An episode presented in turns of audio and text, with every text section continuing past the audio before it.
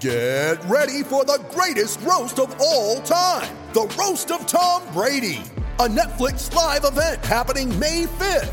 Hosted by Kevin Hart, the seven time world champion gets his cleats held to the fire by famous friends and frenemies on an unforgettable night where everything is fair game. Tune in on May 5th at 5 p.m. Pacific time for the Roast of Tom Brady, live only on Netflix.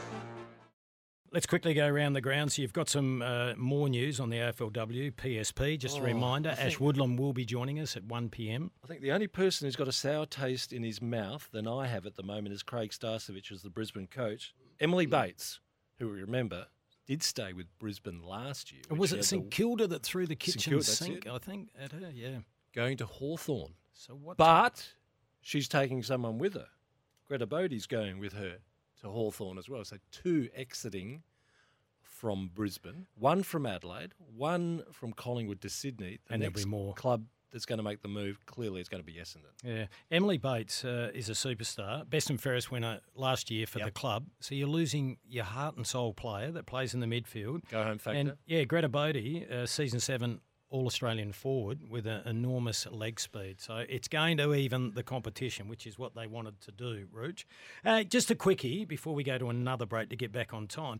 I was a little surprised Justin Longmuir, coach of Frio, Hmm. has made a somewhat candid admission. So the inevitable question that gets posed to Justin Longmuir is about the exits that came from, and they were really well noted well before even the trade period began. Rory Lobb, he says, was going anyway. We all knew what Rory Lobb was up to. He was going to make the move, and that happened.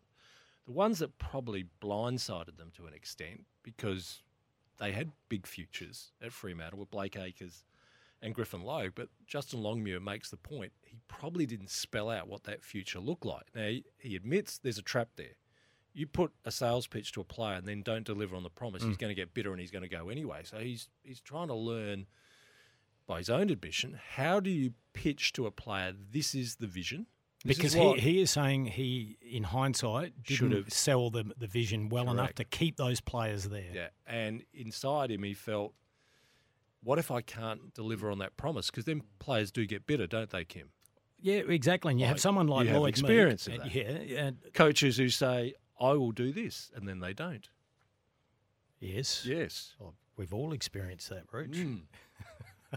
And Lloyd Meek, Yes. it would be hard to sell the fact that you're an enormous part of the club going forward when they were bringing in Luke Jackson.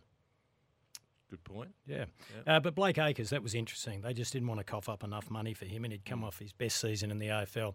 Uh, Rooch, Adelaide Footy Club had their members' meeting. What Big came one out of that? too. Uh, a lot was on the agenda at the Adelaide Footy Club. Now this is their theme for the next five years.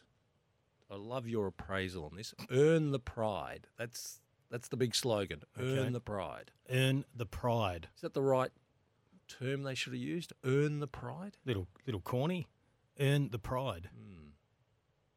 What, No, I, be Mm. Oh, I proud? guess pride comes out of as their club song says, the Mm. pride of South Australia. But have you gone with earn or build? Build the pride. we've got to earn it. I think they've earned a fair bit of it over time. Well, this is talking about the future, Hmm. the current group, maybe. Of that future, these are the big ticket items they have on the agenda to win an AFL flag in the next five years. Yep. To deliver That's the fair enough, just Fourth one. AFLW flag. Mhm.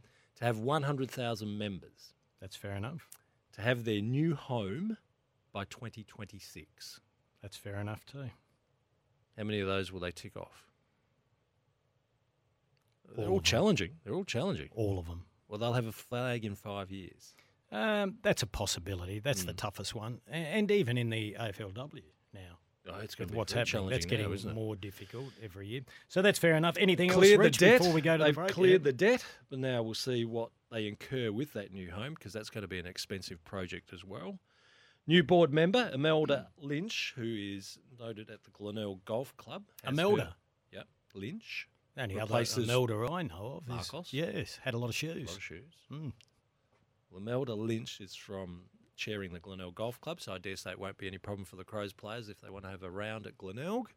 I, I need to renew my membership. I used to, I let it slip, Rich, I, when I stopped Okay. playing golf. Okay, so I she love you, Imelda. replaces Rod Jamison from the board. So after- Jamo's gone. We Yep. need to go for a break, Rooch. Uh, you need to have a coffee. I want a bit more energy out of you.